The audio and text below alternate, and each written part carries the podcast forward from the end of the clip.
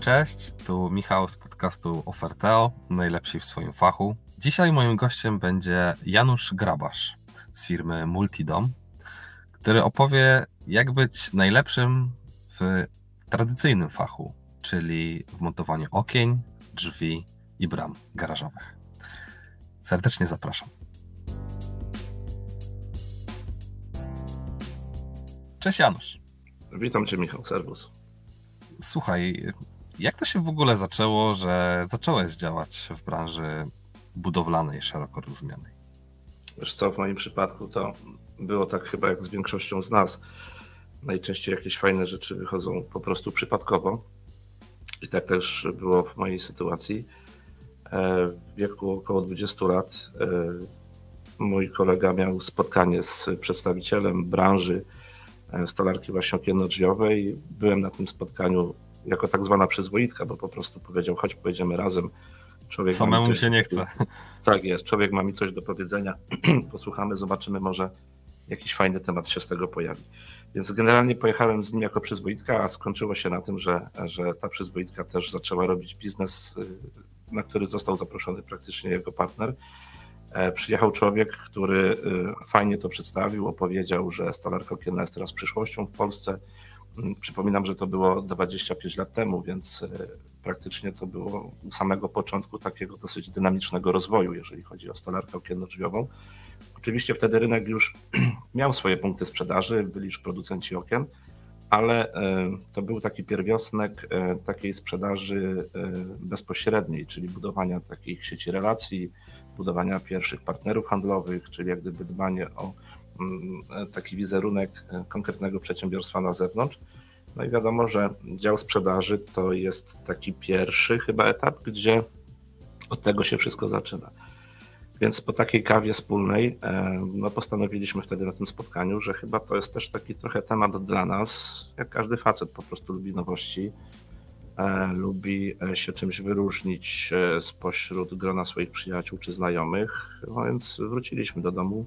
Zaczęliśmy, wiesz, od razu wizjonować, że będziemy e, grubymi rybami, jeżeli chodzi o sprzedaż okien. Każdy już zaczął myśleć, gdzie to może sprzedać, ustalać strategię. Oczywiście, wiesz, to wszystko było takie jeszcze bez doświadczenia, bez wiedzy. Dzisiaj, jak to wspominam, to rumieńce na twarzy mi wychodzą, bo to nie było w ogóle profesjonalne. Więź tym było takiej młodzieńczej zapalczywości niż jakiegoś rozumu.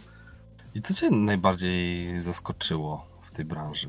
ja zauważyłem jedną prostą rzecz, że mm, budowali dom moi rodzice, budowali domy e, czy moi wujkowie, czy ktoś tam z rodziny e, i zawsze imponował mi taki symbol pana Stasia czy pana Mietka, który był majstrem na budowie. To był człowiek, od którego wszystko zależało. Ten człowiek zawsze miał największą porcję e, na obiedzie, zawsze dostawał zawsze najlepsze jedzenie, no bo on był kimś, tak, był figurą na wiosce, jak to mówią, bo miał swoich chłopaków, ludzi on zarządzał. I zauważyłem, że tak naprawdę życie budowlane kręci się właśnie wokół takich osób. Te osoby e, w ówczesnych, czasach, wiesz, to była wiedza przekazywana pokoleniowo.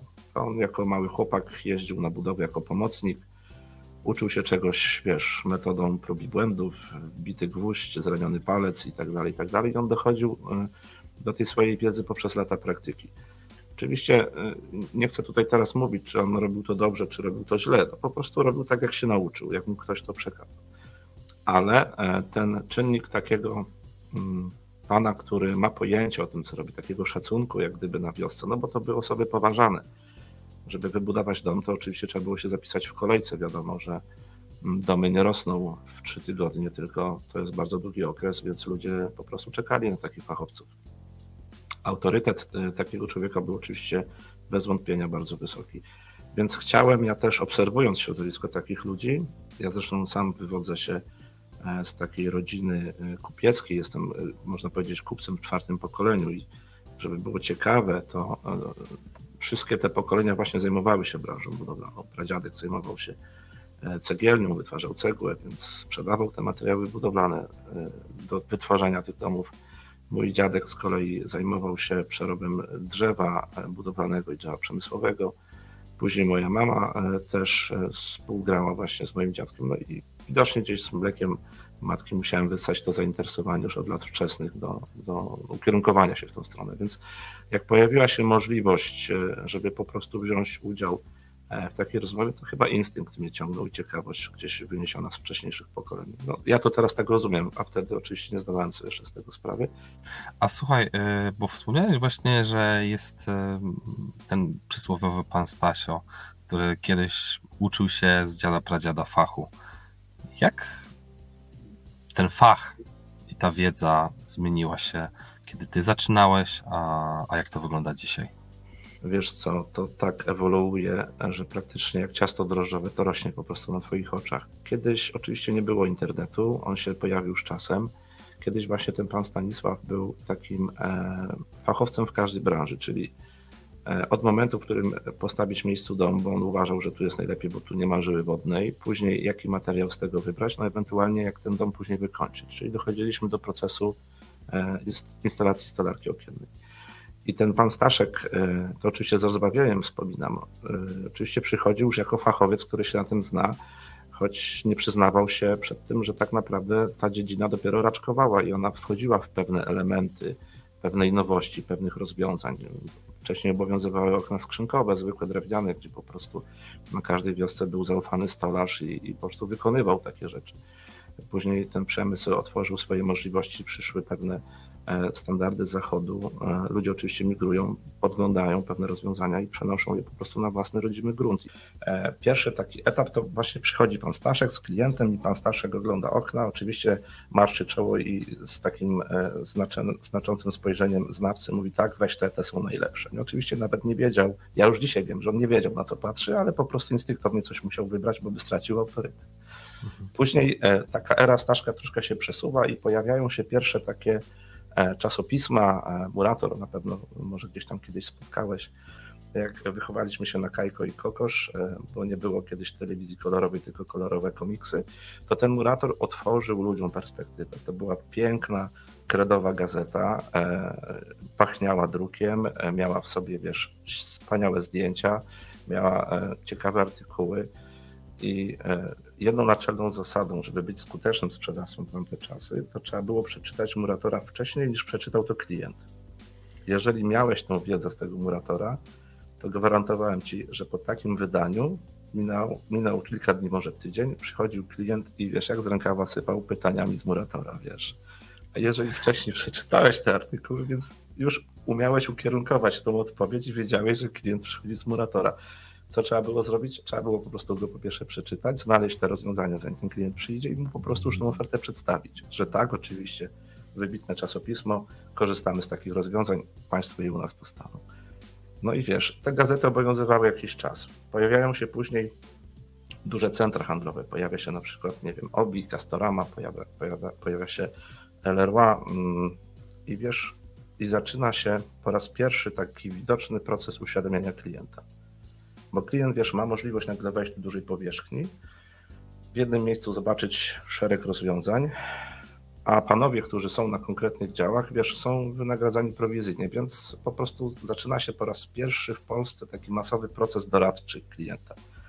Klienci mają możliwość dotknąć, zobaczyć kolor, przymierzyć, wziąć próbkę ten doradca, wiesz, robi wszystko, dwoi się i troi, żeby po prostu przy, tego klienta do siebie przyciągnąć, tak? Ludzie zaczynają migrować, zaczynają się wyjazdy do dużych miast, bo tam z Rzeszowa to lepiej, a może do Lublina, a może tutaj. Więc ten rynek lokalny zaczyna się troszkę tak jak gdyby zatracać. Ludzie e, łapią wiatr w żagle i zaczynają migrować w poszukiwaniu nowych rozwiązań, nowych ciekawości. No i ten etap, wiesz, on ma jakiś czas, Pojawiają się później pierwsze e, strony internetowe, pierwsze grupy e, pojawiają się e, na internecie. No i tutaj już jest grubo, tak? Tutaj już nawet markety sobie nie dają rady, dlatego że w pewnym momencie klienci, wiesz, zauważają, że rynek jest, nie ma granic, jest nieograniczony. Możesz sobie ściągnąć towar nie wiem, z będąc w Sanoku na przykład, z Krakowa będąc w Lublinie. Firmy kurierskie przeżywają swój szał, rozwój, więc to wszystko sprzyja. I tak doszliśmy, hmm, chyba moim zdaniem historia zatacza koło, bo zauważam, że w tej całej elektronizacji tego procesu sprzedaży po prostu klientowi końcowemu i tak brakuje tego kontaktu z człowiekiem. Bo zaczęliśmy od e, okien, od pana Staszka. Jak to w ogóle wygląda właśnie w multidomie? Ile procent przychodów masz z okien? Ile e, z bram? Wiesz co, to jest bardzo łatwe, łatwa odpowiedź wbrew pozorom na to pytanie, bo możesz sobie zwizualizować na przykład y, budynek, w którym mieszkasz, gdzie na jedno mieszkanie przypada e, jedna, dwie pary drzwi wejściowych i najczęściej około 8 do 12 drzwi pokojowych wewnętrznych Standard w stolarce okiennej e, w obecnych czasach to jest między 8 a 15 pozycji, e, w zależności od domu. Przy czym uwaga, tutaj mam takie jedno zastrzeżenie, że też pewna modowość e, bardzo się rozwinęła i, i jak gdyby weszła w nasze życie. Kiedyś stolarka okienna, proszę sobie wyobrazić, jeszcze jak zaczynałem karierę, na cały dom ważyła pomiędzy, bo, bo, bo to można też rozmawiać w kategorii wagi, mm. wiesz, kiedyś okna ważyły pomiędzy 600 a 800 kg. Wystarczyło dwóch techników, którzy po prostu mm, pojechali takie okna zainstalowali, zainstalowali. Natomiast ewoluacja tego wszystkiego tak poszła do przodu, że społeczeństwo obecne wymaga bardzo dużych przeszkleń, bardzo dużych powierzchni, takich, które e, dopuszcza światło do wnętrz. E, w związku z tym te domy też kiedyś były piętrowe bardziej, dzisiaj są bardziej parterowe, mają troszeczkę inny styl, E, w związku z tym te okna też jak gdyby puchną, muszą puchnąć, bo na przykład są bardziej szczelniejsze, więc dochodzą rozwiązania, które no nie wiem, trzecia szyba, która poszerza na przykład profil okienny. Muszą lepiej tak. trzymać to ciepło w domu. Muszą prawda? lepiej trzymać to ciepło, dokładnie, więc wyobraź sobie, że kiedyś okna do 800 kg, dzisiaj domek okien zaczyna się taki normalny, od, od tonę 200, tonę 500, a kończy się często około 2,5 do 3,5 tony. Więc e, przeskoczyliśmy nagle e, z takiego, można powiedzieć, e, przyjemnego montażu do montażu, który jest wyzwaniem. Więc dzisiaj, oprócz tego, że masz możliwość jeszcze sprzedać fajny towar, to musisz mieć jeszcze pomysł, jak go dostarczyć i po prostu go zainstalować. I jak właśnie wy w Multidom to rozwiązujecie? No całe szczęście technologia sprzyja. Wiesz, są wózki widłowe, są podnośniki, są żurawie, są pająki. To, to jest takie urządzenie, które przy, przez takie przylepce, mówię językiem kolokwialnym prostym, żeby mhm. ktoś zrozumiał, przez takie przystawy, przylepce, wiesz, e, przyczepia się do, do pakietu szybowego, na przykład takiego okna tarasowego przesuwnego, powiedzmy, e, zwizualizuj sobie taką, taką bryłę szeroką na, nie wiem, 4,5 metra, wysoką powiedzmy na 2,30 ona waży lekko do 500 kg, e, no i ona musi być podana, powiedzmy, powinna, nie, nie musi, ale powinna być podana e, e, w jednej, w jednej całości. No to musi być jakiś pająk, człowiek elektroniczny, który to po prostu złapie ramieniem, poda czy na pierwsze piętro, czy, czy nawet na drugie, bo są też duże obiekty i po prostu ustawi to w jakiejś tam płaszczyźnie. Więc takie narzędzia są teraz niezbędne. Mm, wbrew pozorom e, mogę nawet śmiało powiedzieć, że e, ludzie chyba przy odpowiednim sprzęcie dzisiaj mniej wkładają wysiłku niż wcześniej, gdzie to na tyle nie waży. Janusz, a y, ile teraz osób w ogóle zatrudniasz e, firmie? Jeżeli chodzi o skalę przedsiębiorstwa stolarki okienodrzwiowej, to mieścimy się w takiej górnej części wielkości przedsiębiorstwa. Najczęściej na rynku ogólnokrajowym spotyka się taki skład ludzi na zasadzie, że jest właściciel, który najczęściej jest też przedstawicielem handlowym sam dla siebie, sprzedawcą i, i organizatorem pracy. Czasem jest do pomocy jedna osoba na biurze, która po prostu odbiera telefon, przygotuje jakąś ofertę, nie wiem, rozdzieli jakieś zadania, e, odpowie na mhm. jakiś telefon.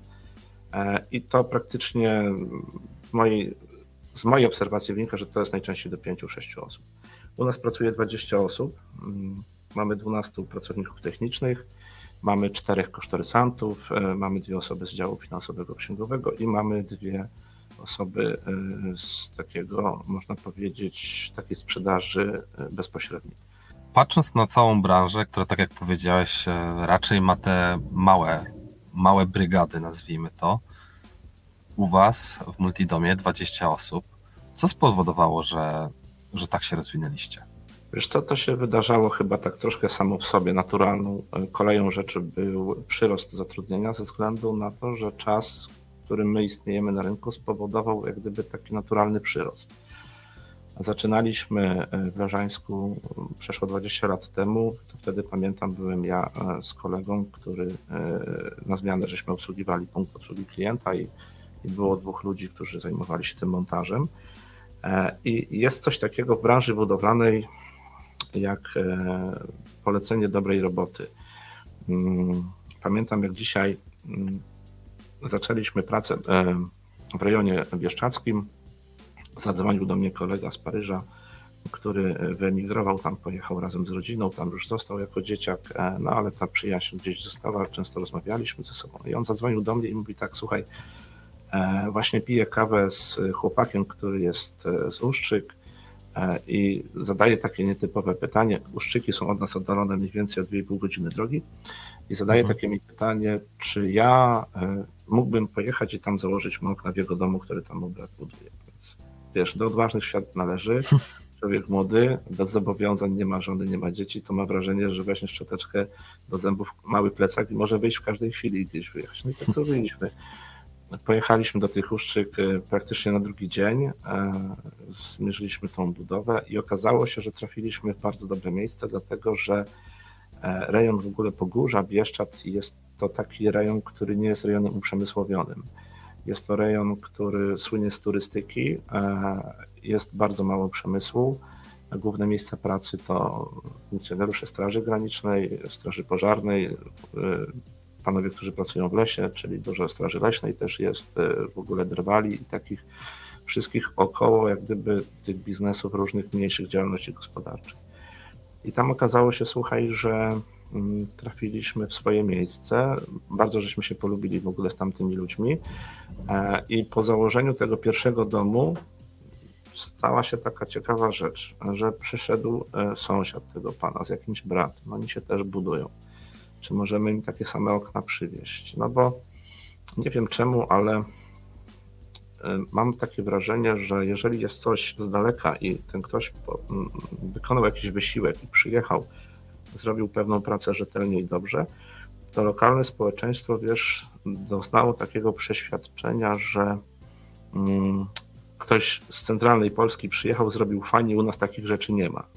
I to zaowocowało. E, polecenia później i rekomendacje były tak mocne, że e, nawet na dzień dzisiejszy sprzedaż e, na Pogórzu jest wiodącą sprzedażą naszego przedsiębiorstwa. Mogę powiedzieć nawet, że jest to 70% sprzedaży.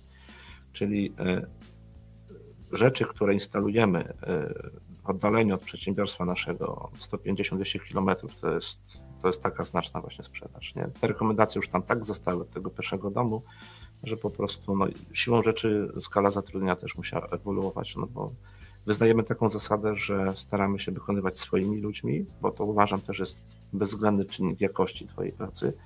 Mhm. E, nie wyobrażam sobie sytuacji, w której dzwoni klient do mnie i prosi mnie o jakąś rzecz, a ja mówię, że sorry, ale ten pan, który u ciebie montował, to już go nie ma, bo gdzieś wyjechał, nie? No klienta to kompletnie nie interesuje, więc... Tak, e, ma być zrobione tak jak chce, prawda? Oczywiście, więc żebyśmy mogli mieć jak gdyby wpływ na te relacje, na te oczekiwania naszych klientów, no to oczywiście musieliśmy zatrudniać, żeby ten serwis, czy, ten, czy ta opieka posprzedażowa była do, dostępna natychmiast, nie? Na wyciągnięcie ręki. Wspomniałeś, że właśnie 70% na Pogórzu, bardzo dużo bardzo dużo e, nowych e, zapytań, umów z takiej poczty pantoflowej. A jak w tym wszystkim wasza, jak w tym wszystkim wygląda wasza współpraca z Oferteo? Czemu się na to zdecydowaliście? Wiesz co, to też jest taka, e, taka sytuacja przypadku. Ja zauważyłem, że wiele rzeczy, które udało się naszym przemyśleniom, to, to były z reguły z przypadku. Czyli pojawiła się jakaś taka e, ciekawość. E, generalnie my jesteśmy, e, poprzez to, te relacje, o których wspomniałem, jesteśmy taką firmą, która żyje dzięki poleceniom, czyli jak gdyby nie mamy swoich reklam, banerów. Oczywiście na realizacjach, które wykonamy, to wieszamy jak gdyby baner, który mówi, że to jest nasza praca, bo do swojej pracy się oczywiście przyznajemy, mhm. lubimy się nią chwalić, więc e, to są jedyne banery, które pokazują e, nasze rękodzieło, gdzie wykonaliśmy pewną usługę. Natomiast nie robiliśmy nigdy czegoś takiego jak istnienie w sieci, jak istnienie w internecie, mm, no bo nie musieliśmy, bo to samo szło, wiesz. I w pewnym momencie ze zwykłej ciekawości zacząłem przeglądać internet na zasadzie promowania firmy. I trafiłem tam właśnie na ogłoszenie platformy Oferteo, która e, zachęcała do zarejestrowania się, aby pozyskiwać nowych klientów. To była kolejna przyczyna do tego, że firma dalej musiała się rozwijać. Dalej były nowe zatrudnienia, pojawiły się nowe osoby do obsługi właśnie klientów z Oferteo, pojawiły się nowe stanowiska, które po prostu tylko tym się zajmują e, i jak gdyby stworzył się w naszej firmie nowy dział, który jest poświęcony tylko Oferteo. Jak byś odróżnił klienta Oferteo od tego, który jest jakby poza, jest poza tą Ogromna różnica. Jest ogromna różnica. Klient z polecenia jest klientem takim, który jak gdyby wpada do ciebie na tak zwanej znajomości, czyli jest to coś takiego, że on dzwoni do mnie, cześć, słuchaj, często na ty właśnie rozmawiają, cześć, słuchaj, mam telefon od tego i tego, on powiedział, że jesteście bardzo dobrzy czasowo, fajnie to robicie, E, chciałbym takie samo rozwiązanie bądź coś, co byś mi doradził. No to wiesz, zapraszam na kawę albo jadę do niego na spotkanie, w zależności gdzie on jest. I to już się klei na zasadzie tak, jakbyśmy się znali, wiesz, już jest inny flow. On po hmm. prostu przychodzi na zasadzie pewnej porady, a nie y, y, walczenia o cenę. Oczywiście i tak dochodzimy wcześniej czy później do rozmowy o pieniądzach, ale to już jest inna płaszczyzna. Tam już nie ma takiego, wiesz, dzielenia włosa na czworo, tam już jest po prostu normalna męska rozmowa. Natomiast klient z Oferteo jest to klient, który, mm, my to zresztą widzimy, bo, bo, bo oni się zachowują podobnie. E, są to klienci, którzy e, więcej czasu kładą na e, dużą ilość pozyskanych ofert zwrotnych, czyli to są klienci, którzy mają jeszcze czas, najczęściej te budowy jeszcze nie są realizowane, ale już się przygotowują do tej budowy. Są to ludzie, którzy planują swoje budżety, którzy wiedzą praktycznie w momencie, w którym już dokonają tego wyboru, ile ten dom będzie kosztował, że tak powiem, pod klucz, tak? Czyli na etapie gdzieś tam ciepłego popołudnia przy kawie siedzi sobie taki e, klient z laptopem i po prostu e, w komforcie bardzo dużym wysyła projekty do różnych firm i wysyła różne zapytania. I między innymi trafia też na Forteo, no bo Forteo też się doskonale reklamuje i zachęca tych klientów, aby przez pryzmat tej platformy po prostu szukali swoich wykonawców. Więc niejednokrotnie jest tak, że na przykład otrzymujemy z różnych portali to samo zapytanie. E, bo mhm. ten klient po prostu, wiesz, rozsiewa wszędzie, gdzie tylko może, nie? Więc, gdzie się da. Więc tej pracy jest po prostu dużo. No wiesz, ja się człowiekowi też nie dziwię, dlatego że czasy mamy, jakie mamy, to są czasy trudne, więc y, każdy złotówkę dzisiaj ogląda z każdej strony, tak? I właśnie ten klient od Oferteo, a taki z poleceń jest różny, bo ten z poleceń po prostu jest świadomym takim kupującym, a ten z Oferteo jest świadomym szukającym, tak, tak go mogę nazwać. I co powoduje, że będąc właśnie, widząc waszą ofertę na Oferteo, wybiera akurat Multidom? Wiesz co, my, my staramy się przede wszystkim transparentować e, jak gdyby naszą pracę. E, to też nie jest łatwe, bo klienci oczywiście nie mają zawsze czasu i zresztą sam pewnie wiesz po sobie, że setki obowiązków. E, to Człowiek jest w pracy, a myślami jest w domu, co jeszcze musi zrobić i w ogóle cały tydzień zaplanowany w głowie do końca, nie? Więc to samo jest tutaj. E, po dobrze wykonanej pracy warto jest, wiesz, zadbać o taką relację zwrotną, żeby to gdzieś zostało zapisane, że ta praca jest dobrze wykonana. My tych naszych klientów oczywiście prosimy o takie opinie, Oferteo pomaga jak gdyby uszeregować e, pewne zaangażowanie się w proces sprzedaży konkretnych sprzedawców. Tam widać, ile ofert jest wykonanych, widać, e, jakie jest zadowolenie właśnie tych klientów z tej pracy. I tutaj muszę przyznać na korzyść Oferteo, że to jest świetnie zrobione, że po prostu widać tą dynamikę e, i tą jakość tego procesu związanego z obsługą klienta. Widać, które firmy się bardzo starają, widać, które firmy są aktywne, widać nawet czas reakcji, czyli na przykład jeżeli klient e, składa zapytanie dzisiaj powiedzmy o godzinie 8, to tak naprawdę gdyby miał czas, to o 12 już może podpisać umowę, bo już ma przygotowanych tyle wariantów, różnych ofert, że ma z czego wybrać. Mówię o swoim przypadku oczywiście. Hmm. I klienci dzisiaj, wiesz, potrafią jedną rzecz robić doskonale, potrafią przetwarzać dane.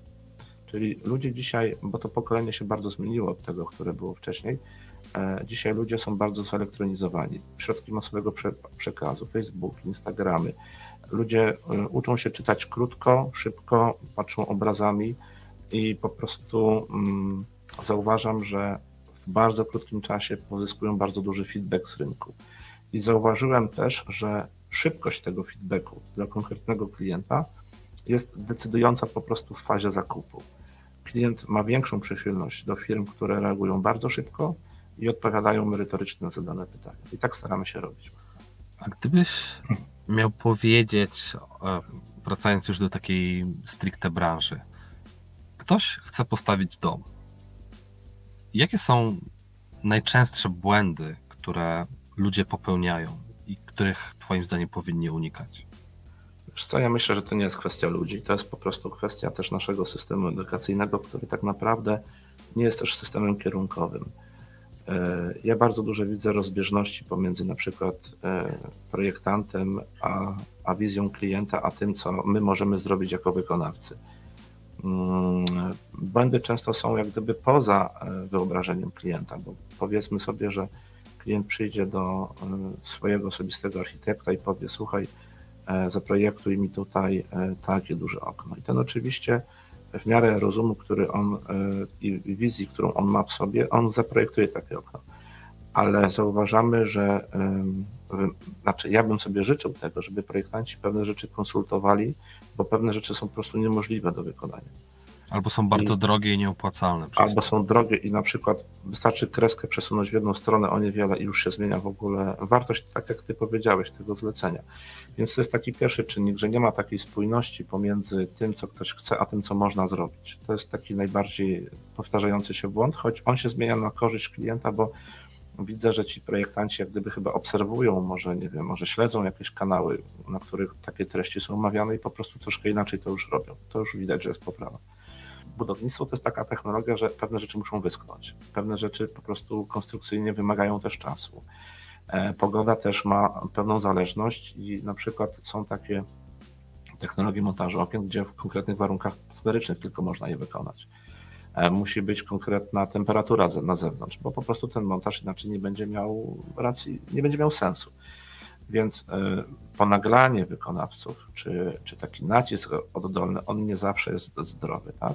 No ale w pewnym sensie klientom się też nie dziwię, no wiadomo, czas ucieka. Nie? E, kolejna rzecz to jest też taka, że e, klienci popełniają bardzo taki błąd, chyba lekarze oni też często mówią, że jak jestem chory, to włączam Google i się leczę sam, nie?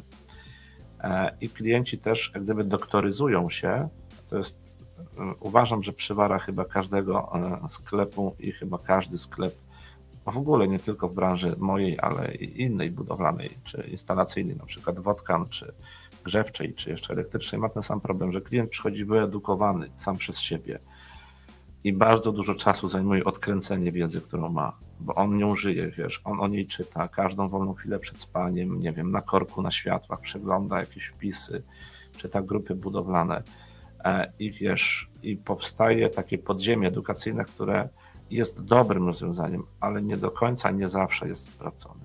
Mówi się w Polsce o kryzysie w branży budowlanej. Jak ty to postrzegasz?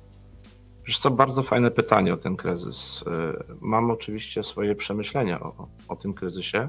Gdzieś tam kiedyś pojawiło się takie pytanie, czy kryzys, który jest, e, to on jest jak gdyby odczuwalny. E, czy to jest bardziej taka sentencja medialna, czy taka rzeczywista? Kryzys branży budowlanej. E, tutaj mam takie ciekawe spostrzeżenie. Zauważyłem pewną taką mm, dwojakość sytuacji. To znaczy, kryzys on istnieje e, w branży budowlanej i w ogóle w gospodarce, ale zauważyłem, że on w mniejszym stopniu dotyka rejonów, które nie są uprzemysłowione wszędzie tam, gdzie są duzi deweloperzy, gdzie budują wielkie osiedla, gdzie buduje się przemysł, faktycznie ten kryzys jest i go bardzo dobrze widać. Natomiast e, my mamy taką korzyść z miejsca, w którym jesteśmy, gdzie e, tutaj tego kryzysu się tak nie odczuwa, mimo że się o nim słyszy, to namacalnie się go nie odczuwa. Mam nawet taką teorię, że w pewnym sensie uda nam się go też przeczekać czy przetrwać, dlatego że jak słucham kolegów z branży, z Polski centralnej, czy tam zachodniej, czy z Pomorza, to oni definitywnie mówią, że jest kryzys, że oni to odczuwają, że, że, że ta sprzedaż tego e, produktu spada. E, natomiast e, w naszych rejonach, my jesteśmy taką Polską praktycznie na końcu Polski, Tutaj ludzie żyją z rękodzieła, z uprawy roli, żyją z tytoniu, żyją z wikliny, żyją z lasu, pracują w lesie, więc to są takie produkty pierwszego kontaktu, jak branża spożywcza i jej wytwórcy, gdzie tu się nie odczuwa tego kryzysu. U nas wolumen naszych klientów to jest może 5, 10, może 15%, którzy kupują na kredyt. Reszta to są zakupy gotówkowe. Więc to, to taka rzadko spotykane. Tak, to taka refleksja właśnie miejsca, w którym po prostu jesteśmy, że to też jest dla nas, jako przedsiębiorców tej części Polski, dobrym miejscem, bo oczywiście nie mamy takich ambitnych projektów, jak mają chłopaki z Warszawy, czy z Gdańska, czy z Wrocławia ale mamy tu system małej łyżeczki, tak? Czyli małą łyżeczką na cały czas no i to, to też jest e, takim dobrym czynnikiem na ustabilizowanie po prostu e, swojego przedsiębiorstwa. Po prostu znaleźliście swoje miejsce w całej tej układance budowlanej polskiej. Gdybyś miał teraz otwierać biznes od nowa, masz to swoje doświadczenie, co byś sobie, temu dwudziestoletniemu Januszowi doradził? Wiesz co, chyba to, co przed chwilą powiedziałem, życzyłbym sobie więcej cierpliwości i pokory. E, bo człowiek nie jest istotą nieomylną. E, dobrze jest, jeżeli e, wyciągamy wnioski ze źle podjętych decyzji. To ja myślę, że, bo my też jako przedsiębiorcy, wiesz, jesteśmy często w gorącej wodzie kompanii. Zawsze pamiętam, ta niecierpliwość rośnie na przykład jak na przykład jest hossa na rynku, sprzedaż się powiększa, no to więc naturalną rzeczą zwiększamy zatrudnienie. E, ta trudność dostępności tych pracowników, bo dzisiaj jest naprawdę niebywała trudność, to, że ich nie ma, ta frustracja, to też trzeba umieć sobie jak gdyby e, e, walczyć, to nie jest niepowodzenie, ale to jest takie nowe doświadczenie, które po prostu też uczy pokory, nie? To uczy też planowania tej sprzedaży, odpowiedniego ustalania terminów realizacji, bo zawsze na końcu jest klient, który cię ocenia, tak? I klient jak patrzy na firmę, na dobre opinie w internecie, na przedsiębiorstwo, które wchodzi i widzi, że jest duża powierzchnia handlowa, to on widzi, że to jest poukładane ale to wymaga dużo wysiłku, żeby to tak wyglądało. No i pracodawcy tylko sami w sobie po prostu wiedzą, ile to jest emocji. Nie? I po prostu życzyłbym właśnie tej pokory, tej cierpliwości i szacunku do samego siebie, bo dzisiaj w Polsce zawód w ogóle pracodawca, bez znaczenia, czy masz sklep spożywczy, czy kręcisz firmy wideo na, na weselach, czy robisz stolarkę okienną, to jest w ogóle bycie pracodawcą z ciężkim chlebem. E, I cierpliwość, cierpliwość, jeszcze raz cierpliwość. A gdybyś miał teraz zainwestować 10 tysięcy złotych, co Twoim zdaniem, jak można najlepiej te pieniądze wydać? Pytanie fajne, odpowiedź bardzo prosta. Gdybym ja dostał 10 tysięcy, to przede wszystkim zainwestowałbym e, w szkolenia. E, dlatego, że uważam, że przedsiębiorcy powinni patrzeć długofalowo, powinni patrzeć przez siebie i nie powinni spoczywać na, na laurach. To znaczy, to nie chodzi o to, żeby oni e, byli zapracowani na śmierć i nie robili kompletnie nic, bo powiedzmy biznes się kręci, e, pieniądze robią się same, bo zespół jest wydajny, ale uważam, że należy zawsze profilaktycznie się rozwijać. E, szkolenia jest to coś, co ja od zawsze uważałem, że one przynoszą wymierny efekt do każdej firmy. Kiedy klient do ciebie przychodzi i masz wyszkoloną i doświadczoną kadrę, to uwierz mi, bardzo często jest tak, że w ogóle nie rozmawia się o produkcie, tylko ten sam proces doradczy jest przeprowadzony w taki sposób, że klient mówi, kurczę, ja tu zostaję, już nie chcę gdzie indziej, bo tu się czuję, że goście robią to, do czego są powołani. Ale nie ma tego bez szkoleń. Musisz wyjeżdżać, musisz poznawać nowe technologie, musisz czytać. No to, to są pieniądze, które Czyli kosztują. chodzi ci po prostu o szkolenia branżowe? Nie tylko. Branżowe przede wszystkim, z tym jest łatwiej, dlatego że wiesz, każdy producent nowej technologii poniekąd sam cię zachęca do tego, żebyś ty był jego sprzedawcą, po prostu gdzieś w kraju, gdzieś na świecie. Więc jeżeli pojawiają się nowe know-how, to ci producenci, wiesz, oni aż proszą, żebyś przyjechał i się nauczył. No, zauważam, że nie każdy ma czas pojechać, a to jest duży błąd. I ja zachęcam e, nawet swoją konkurencję, bo po prostu lepiej się pracuje. Nawet jeżeli konkurencja jest wyedukowana, to jest przyjemniej w ogóle ze wszystkim. Więc ja zachęcam, żebyście po prostu jako e, pracodawcy czy przedsiębiorcy e, nie marnowali tej okazji, bo to są okazje, które się już później nie powtórzą. Ktoś będzie przed wami, ktoś się nauczy i ktoś po prostu zrobi krok do przodu i zdobędziecie tę samą wiedzę później, ale już będziecie ten krok z tyłu. Więc trzeba być po prostu liderem w pewnych rozwiązaniach i trzeba je mieć odwagę i siłę wprowadzać również na rynek i edukować klientów. Więc nie możemy tego robić, jeżeli sami tej wiedzy nie mamy. Więc to jest taka wiedza za darmo. Natomiast ja mówię też o takiej wiedzy, która e, zarządza, nie wiem, e, stresem w pracy, zarządza relacjami z klientem, e, wiedza, która zarządza pewnym mm, procesem sprzedaży, jego kolejnością czyli chodzi mi o takie umiejętności miękkie, gdzie potrzebny jest jakiś dobry psycholog, dobry przedstawiciel handlowy, dobry strateg do układania jakiejś, jakiejś procedury po prostu na sprzedaż. Nie? I, I, chciałbym właśnie inwestować, i to robimy zresztą na, cały, na co dzień, chciałbym inwestować w moich pracowników właśnie w takie szkolenia miękkie, takie, które po prostu przyciągają ludzi do siebie osobowością, bo uważam, że przedstawiciel handlowy dobry, to musi mieć e, dwa czynniki e, bezwzględnie ważne. Pierwszy to musi mieć wiedzę e, produktową, ale po drugie musi być człowiekiem. A gdybyś miał zainwestować milion złotych, domyślam się, że na szkolenia wystarczyło Coś aż by na... zostało jeszcze. Coś by jeszcze zostało. No. Wiesz co, ja to powiem troszkę inaczej. Ja myślę, że każdy facet po sobie powinien, e, wiesz, jest takie powiedzenie, e, żeby był syn, dom, drzewo i tak dalej, nie? Mhm. Ale myślę, że pewien e, pomnik wartości wynikający z osiągnięć, z pracy też po, po człowieku powinien zostać, po każdym, to nie tylko po facecie, ale po każdym człowieku powinien zostać. Tak jak Ci powiedziałem wcześniej, jestem w czwartym pokoleniu taką rodziną kupiecką i jak sięgam pamięcią wstecz, to było bardzo silne przekazywanie tych wartości e, z pokolenia na pokolenie. Ja pamiętam swojego dziadka, który od małego tłukł mi pewne wartości do głowy, który mnie zabierał na bazar, który mnie zabierał do lasu na ścinkę drzewa, który wystawiał jak mojego chłopca do negocjacji ceny. Oczywiście oni sobie robili wtedy z tego żart, ale ja robiłem to bardzo profesjonalnie na swój wiek i sposób, bo, bo, bo czułem się wyróżniony. Tak? I Dziadek uczył mnie jednej rzeczy, jednej wartości, że to, co robisz, musi być solidne, po prostu. Więc y, gdybym miał milion złotych dzisiaj, to wiedząc, że on się nie zwróci, zainwestowałbym go w firmę tak, aby mój syn z tego czerpał później. Żeby miał solidne podstawy, żeby mu było łatwiej pchać e, ten statek do przodu.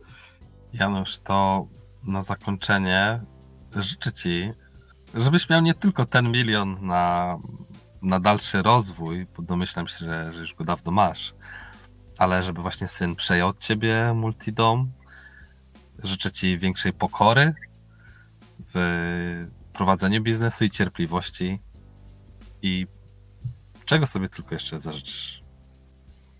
Michał, bardzo dziękuję ja za rozmowę. Mm, bardzo ciekawe doświadczenie, fajnie mi się e, rozmawiało. No i ze wzajemnością życzę Ci też tego samego, co i Ty dla mnie i zdrowia przede wszystkim. Dokładnie, i zdrowia. Dzięki jeszcze raz. Wszystkiego dobrego. Wszystkiego dobrego, dziękuję.